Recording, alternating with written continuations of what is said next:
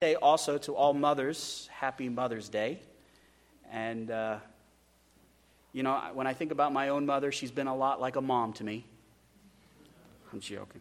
Um, no, I'm very thankful. It was my mother who shared with me the message of salvation on American Road right outside of Gillette, Wyoming, when I was a little kid, and explained to me the gospel. So I am very, very thankful for my mother and many things that she's taught. And so very, very thankful also for godly women, godly women who know the Lord, who are able to encourage, able to, to help all of us along the way as, as servants. And uh, so, very thankful for all of you. On a completely unrelated note, there's really no way to segue to what I'm about ready to talk about. So, I remember when I was working at Home Depot, there was a legend, a Home Depot legend of the founder uh, he was the guy who founded Home Depot. And he uh, one, one day got a call from a lady and said, I will never shop at a Home Depot again because I drove by one of your stores and the back of the store was such a mess that I'm never coming back. And there's, there's absolutely no way that I would ever give my money to a company that doesn't care about its product or its image, just never coming back. So the founder said, What's the address? Promised the lady, I'm going to I'm going to clean up the back of the store and then give you a call when it's done. So he did. He took a team. He went and he cleaned up the store and he called the lady and he said, Ma'am, we want to let you know we kept our promise. We cleaned up the back of the store, but we are never doing this again. And the lady said, What do you mean? Don't you care about your store? How dare you call me after you clean up and say, We're never going to do this again? Do you not care about the image? Don't you care about the work? Don't you care about all this stuff? And the founder said, Man, that was an Ace hardware store that you called us about. That wasn't even a Home Depot. But we did it, we cleaned it up. We're never going to our competitor again to clean up their back store, the, the back of the store. I bring up this story to talk about leadership and commitment. He gave his word and he did it, he followed through. And there was even uh, a little bit of a rebuke there. Uh, we're never doing this again. And, and in a sense, as we're talking in the book of Proverbs, chapter 20, we're talking about wise leadership and what is a wise leader. As we've been going through this series of leadership, there's a couple things that I want to remind us of. So remember the first basic principles we talked about at the very beginning of chapter 20. We said, first of all, everyone at some point in their life, in some capacity, will be a leader. Now, it looks different, right? Some people's leadership looks different than others, right? So you have church leadership, leadership at a job, leadership in a family, leadership among friends. But everyone will have some leadership role at some time in their life. Second, it's very true. Every believer is a follower, absolutely and necessarily, right? We are all followers of the Lord Jesus Christ. It is then also true that then the best leaders, the wisest leaders, are the best followers, right? So we're in this weird position as leaders where we're leading and we're also following, which then gives us then our goal. Our goal is to point people and say, look, this is where we're going. This is who we're following. Follow me as I'm following him. We're going this way. This is the way we're going. We're going towards him. So we don't really set the agenda, we just lead people towards the agenda that's already set. In chapter 20 of Proverbs, we've already seen a couple things. First thing we've seen in the first part of chapter 20 is that a wise leader deals with sin. Not only with his own sin, but he also deals with the sin of others. And that incredibly complex situation of people are depraved, and there's a lot of things to deal with. Second, a wise leader will use discernment. Third thing we've seen is that a wise leader will put in a decent day's work, and that last week we talked about how a wise leader will devise plans. This morning, we're going to talk about how a wise leader is devoted to, is committed to his commitments, keeping his commitments. And he's also devoted to dealing with people in a right way, in a biblical way. So this morning, go with me to Proverbs chapter 20. We're going to be in verses 25 through 30, Lord willing. And Lord willing, we'll finish this. So, in verse 25, what we're going to see this morning is that a wise leader is devoted to what is right by keeping his commitments. Now, notice, notice what is said in verse 25. It says, It is a snare to say rashly, It is holy, and to reflect only after making a vow. So just notice that Solomon here says this is a snare. A snare for all who do not know what a snare is, that's a trap to catch an animal. And by nature, a snare is something that's hidden. Like you don't put it out in the open, because if you put it out in the open, the animal will see it and not go through with it. It also has something that attracts the animal to it, right? So, so it's something that's hidden. You don't necessarily see it right away. It's something that has an attractant that the animal is going to be attracted to it. And it's also something that once a person, once an animal gets inside, it, the more that it struggles to get out of it, the more it, it strangles itself or it hurts itself or it kills itself. And so notice that Solomon uses this, this metaphor of a snare, but notice what the snare is. Notice this thing that's kind of secret, it's kind of hidden, it's got a couple of things that attract us to it. It also has something that the more we try to get out of it, the more it kills us. Notice what it is. He says, uh, It is a snare to rashly say it is holy. So the snare is the rashness, right, of declaring something holy. Question is, what does this mean? I mean, is it really bad to say that is holy, this is holy? I mean, as believers, shouldn't our entire life be one characterized by holiness? Every moment is characterized by holy living, right? Our families are holy. Everything we do is, should be used for the service of God. So, so is, it, is that's what Solomon saying? Don't be too holy add a little bit of sin in your life. You don't want to be that too holy guy. Is that what he's saying? Of course not. That, that would be an impossible thing. Remember, when we're studying the Bible, what we do is we take clear passages, passages that make sense. As we do this, we then create a framework or a fence. And then when we get to a verse that says something that's kind of strange, like this, like, don't rashly say something's holy, since we have this Bible fence and we have these clear texts, we can go, well, it obviously can't mean this because of this statement and this statement. So the question is, what, is it, what does it mean to too rashly, uh, in, in a sense of passion and fervor, to say it is holy? There's two examples I could think of in the scripture. There's lots, but two that come to mind. The first is King Saul. Remember when King Saul was told to go in and destroy the entire town? and not keep anything. And then what did he do? He didn't.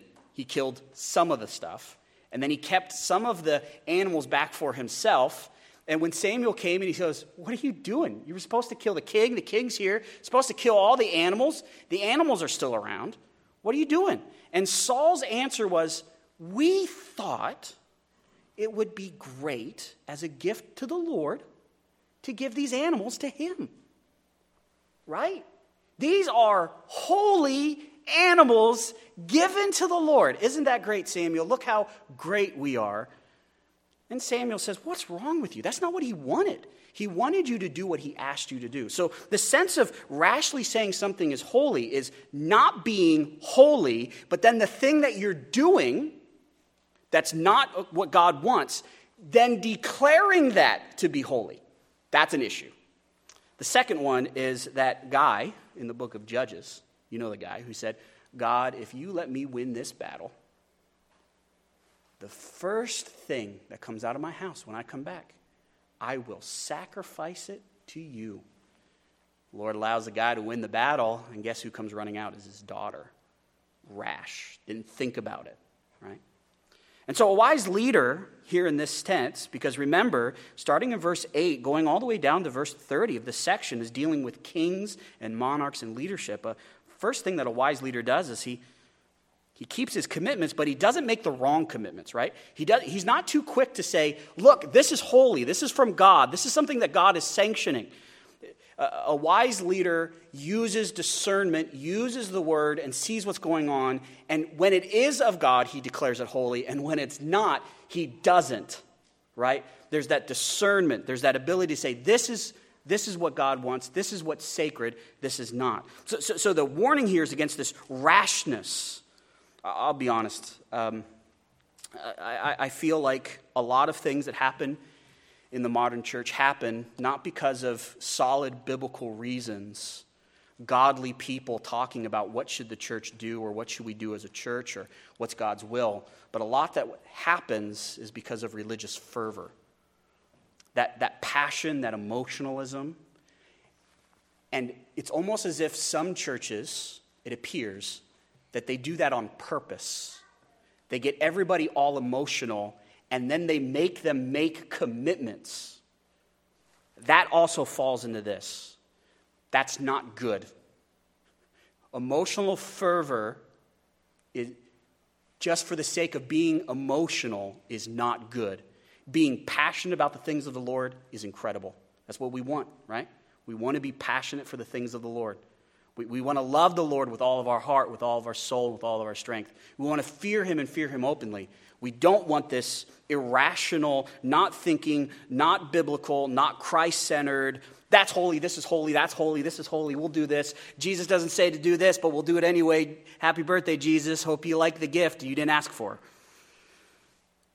Now, there's another thing, notice uh, in this text. It says it's a snare which means that it's something easily, that we all easily do. We all easily, rashly say these things are holy, something that we kind of like doing.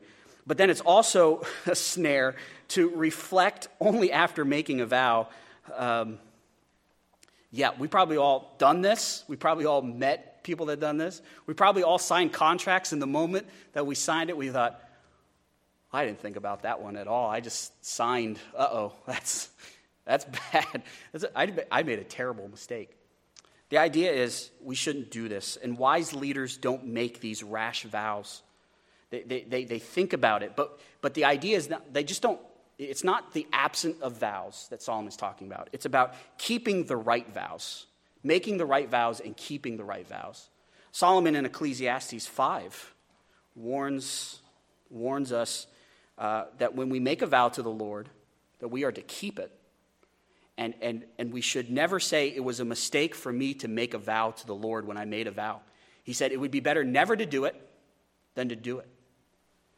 There's plenty of times where people have made commitments to the Lord in many different areas marriage commitments, right? Church membership commitments. All these were made as a vow between the Lord and the people, and they, they, they did it without thinking. And then, you know, they fall in love with the dimple and wake up next to the girl and go, uh oh, I got the whole thing when we say yes, it should mean yes, but it also should be mindful of what God wants. So a wise leader is not rash. A wise leader, a wise leader keeps his commitments. He doesn't make foolish commitments without thinking about them, right? Now, the next section from verses 26 to 30 deals with a wise leader as he deals with people and, and how he deals with people in different capacities, uh, whether it's a good way or, or even in punishment and injustice. And so we're going to see that a wise leader is devoted to what is good. He's devoted to things that are found in the scriptures, those things which promote Christ, those things which promote the gospel. That's what he's about.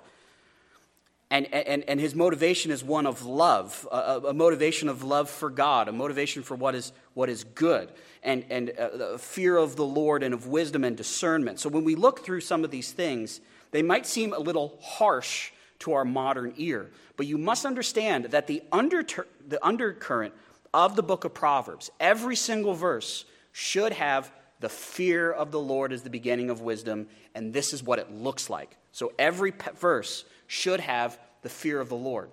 So some of the stuff which might seem harsh to our modern ear, must understand comes from a sense of wisdom, discernment, God's law, comes from a sense of, of uh, desiring righteousness, desiring that which is good, people living for the Lord. That, that's the idea. So notice in verse 26 what it says.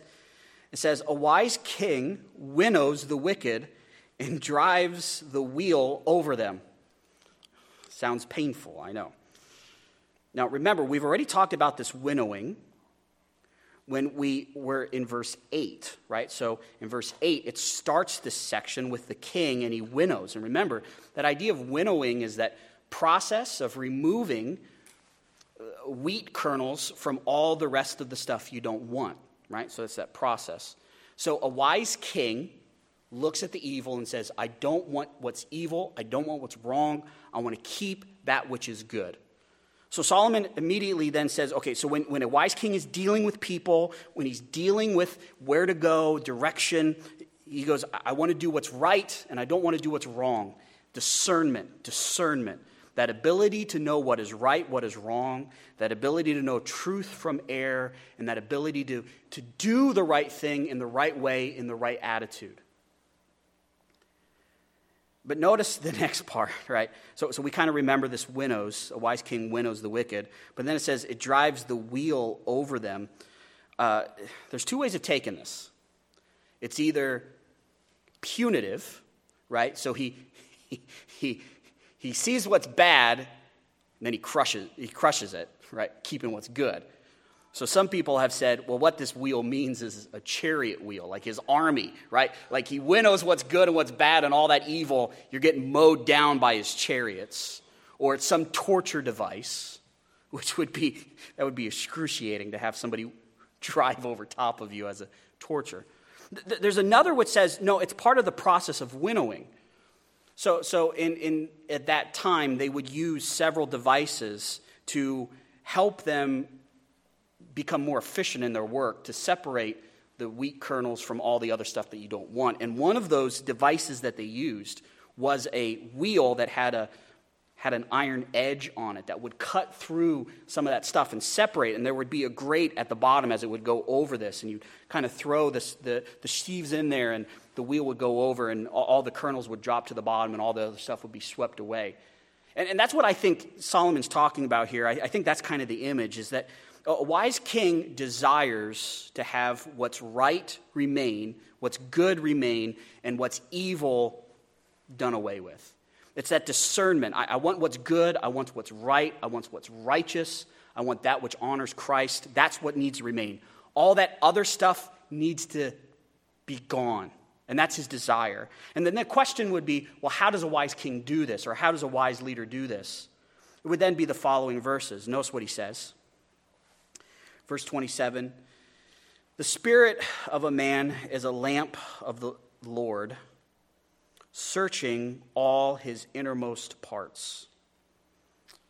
It's amazing how the Lord has made us, how the Lord has fashioned us, how we have a part that's who we really are that people can't necessarily see, right? That immaterial part of man. It's incredible that He's made that. Very clear from Scripture that man, apart from God's help, apart from God's word, apart from the Spirit working, apart from Christ, that that person on the inside is dead. And that dead person is described as like a zombie like character. I know we go to this text a lot, but I think it's important. Let's go to Ephesians chapter 2 verse 1. Notice this is a description of who, of what we used to look like before we knew Christ, right? This is a picture of all of us, what we look like. So Ephesians 2 1, it says, And you were dead in your trespasses and sins in which you once walked. So you see that we were dead, so it's a spiritual death, but we're still walking around, so we're like zombies.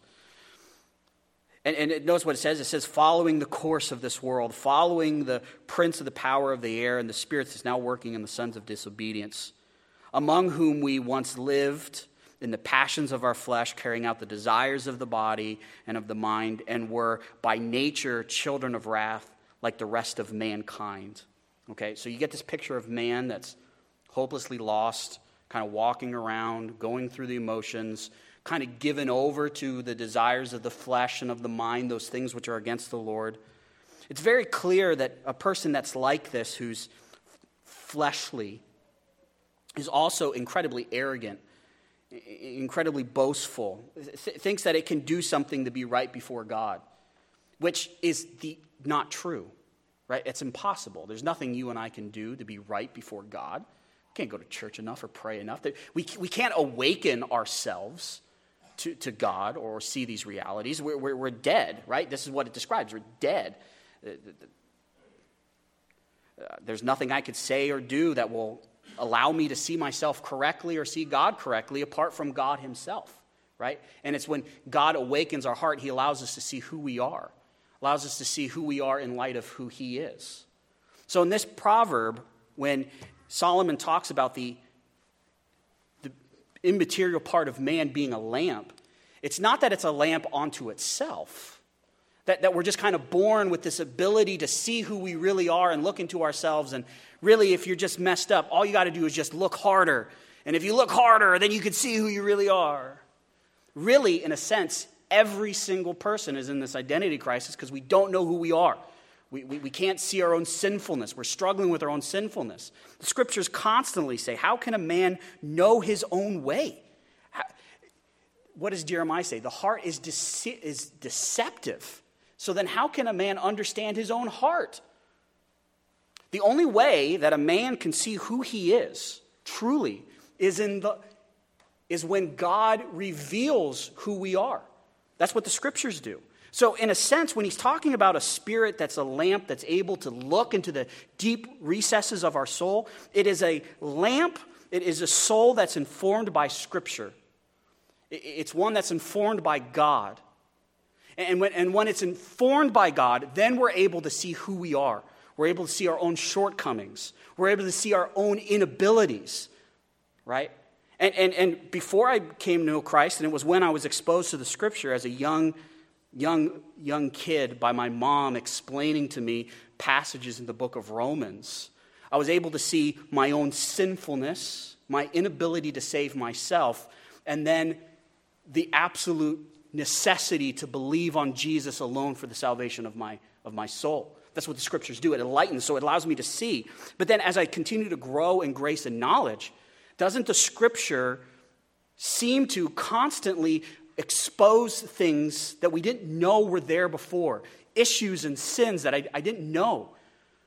It, there's this conviction of sin, of sins I didn't even think I was committing. And now I realize not only have I committed them, but I may have even encouraged people to do the same. The scriptures do this. In fact, it, it's from a passage like this and others that we would say the Bible is the only book in the world that reads you. You're not reading it, it's reading you, it's looking at you, right? The author of Hebrews talks about this reality in Hebrews chapter 4. Notice what he says in Hebrews 4.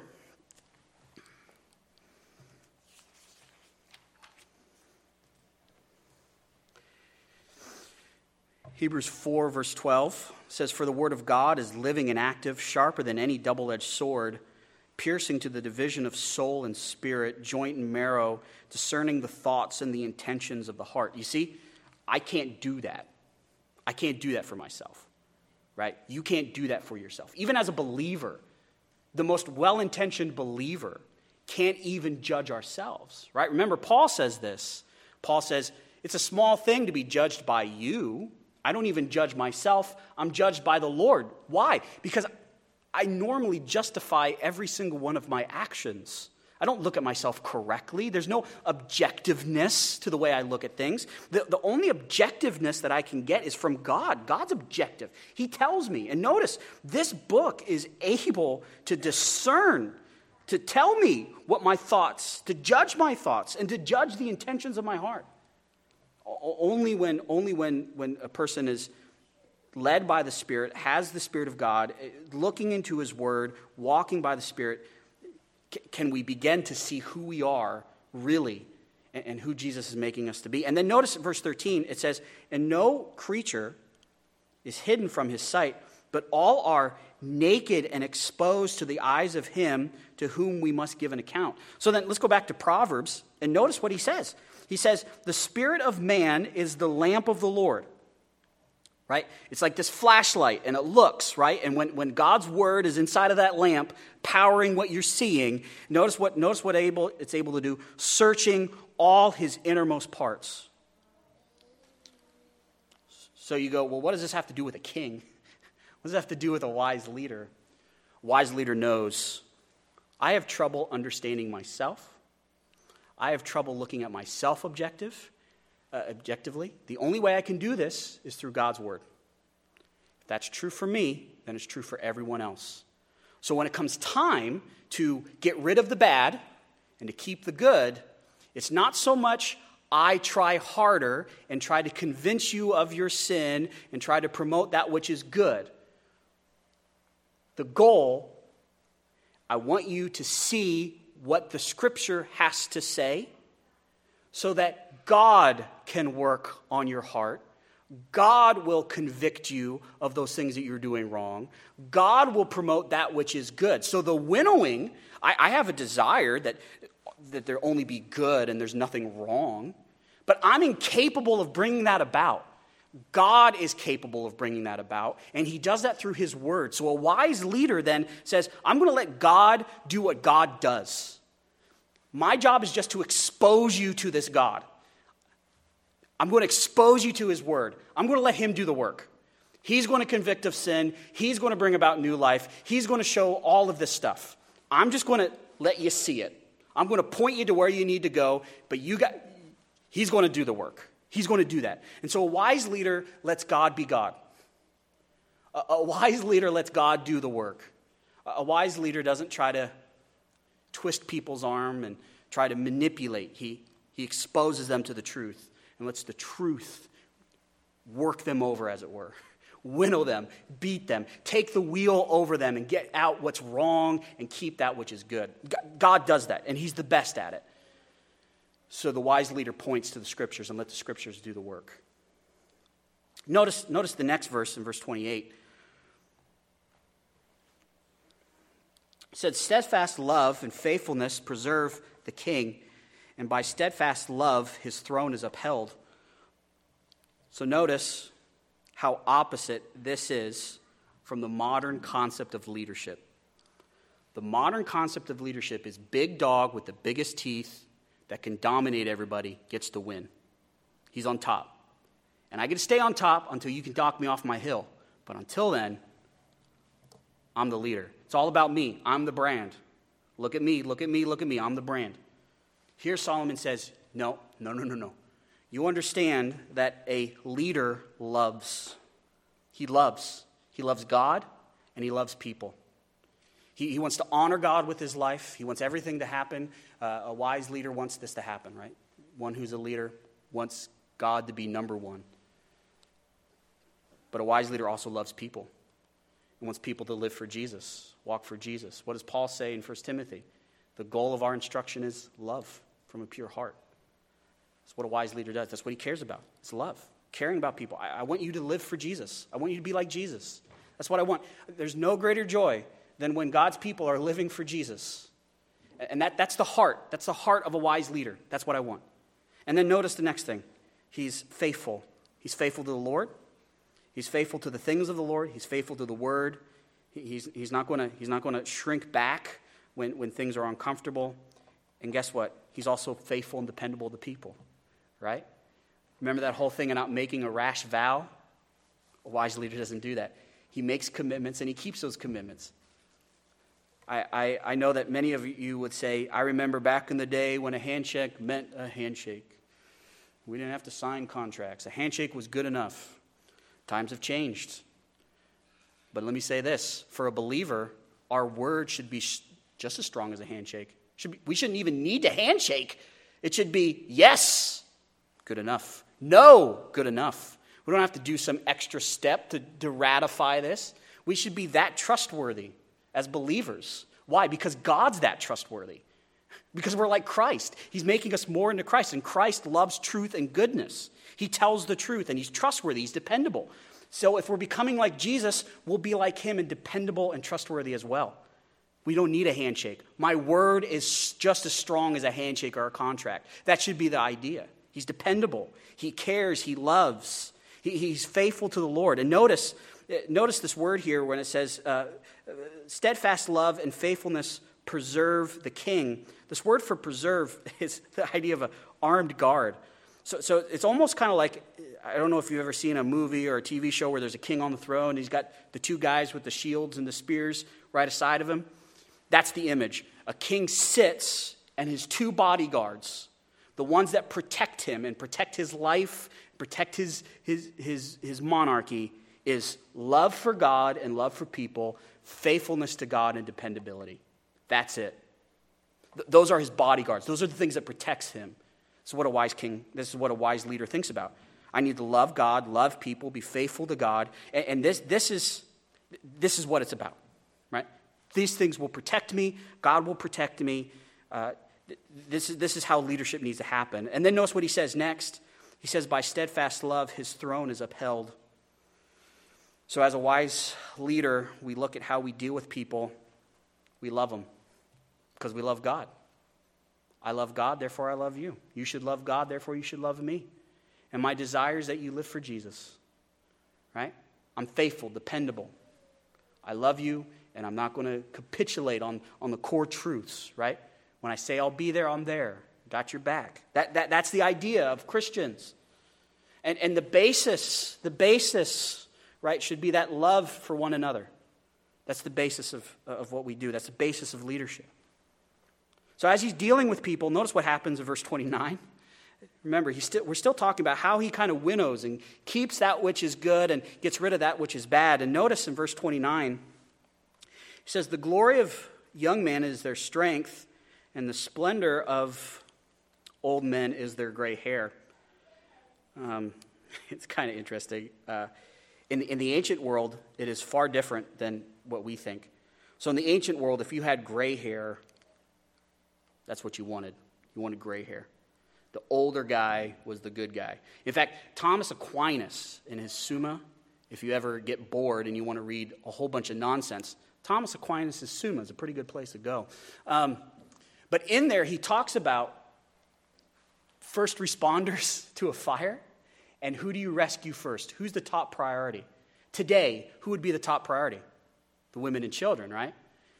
Nope. Thomas Aquinas says the oldest guy, the next heir, the mother, then the children. You save the old guy first. Kind of interesting, right? In our culture, we, we kind of value youth, right? people, they get gray hair and they freak out and they go out and they get hair dye. I don't want anybody to see the grayness. I, I don't want them to see the grayness coming on. The ancient world, they would have said, Give me that gray. I want that gray. It's interesting then when you then look at this verse because Solomon, writing in a different culture with a different idea of age, where the person with the gray hair was the one who was far superior, notice he writes first the glory, this is a good thing, the glory of a young man is their strength. And the splendor of an older man is his gray hair. So the idea is Solomon is saying they both have strengths. It's not a competition with each other, right? They, they both have strengths, and those strengths complement each other. The sense then, with the given the weight of the context, would be a wise leader does not pit people against each other, which is not loving, which is not faithful, which is not dependable, but rather uses their strengths together in a way that accomplishes God's will and God's purpose. It would make sense, though, that everyone has value because we're all made in the image of God. Therefore, we all have value. So the young would have as much value as the old person. And of course, they would have different strengths. It's, it's kind of interesting when you look at this verse in light of the modern church. There's a lot of churches that have two services the old guy church, traditional, and the young person's game, right? Contemporary. They try to fit those together. And they can't. So they go, well, we'll just have two. I think Solomon's advice here would be nope. No. No, we need each other. The old need the young, and the young need the old. We need each other, and we have to work together. It's sad. Sad that the modern church cannot come together and figure out a way to work with one another on the basis of age. Couldn't, couldn't the church do that? Shouldn't the church do that? Shouldn't there be a way that we can work together, multi generational, using each other, helping each other, uh, encouraging one another? The strength of one covers the weakness of another? Right? wise leader understands this. A wise leader isn't going to say, well, we're going to have a young church versus an old church, and we're going to try to pit them against each other and argue which one's superior so that, so that this one remains because this is the one I like the most. No, a wise leader goes, people are valuable because they're made in the image of God and their strengths. And a wise leader knows, I'm going to use that strength. Now, let's say, let's, have, let's say that the person is less than honorable. What do you do then? Notice verse 30. Blows that wound cleanse away evil, strokes make clean the inner man. So the word for blow here means to hit with the intention of crippling.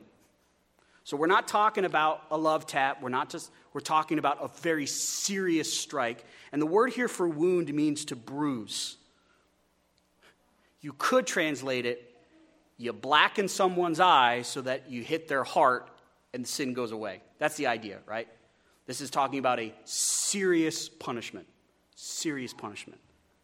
Now, I know that in modern times, our sensibilities, you don't hit people and you don't give them black eyes, right? That's bad.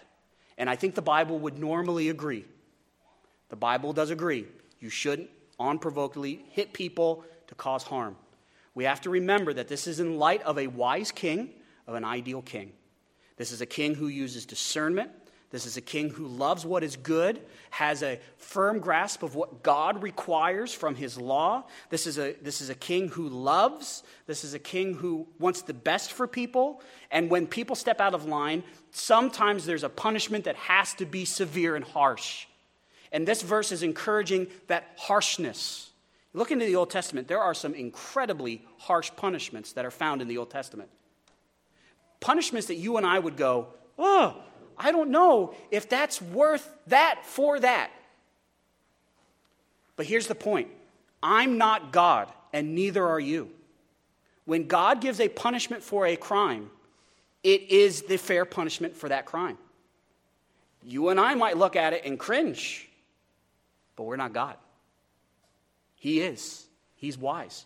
And so this verse says there's got to be certain punishments that happen, even if they're harsh. They're harsh. Now, I do not think that this gives anyone the license to physically abuse anyone else. That is evil and that is sinful. That should not happen. That shouldn't even be named amongst believers physical abuse. No abuse should happen inside the church, right?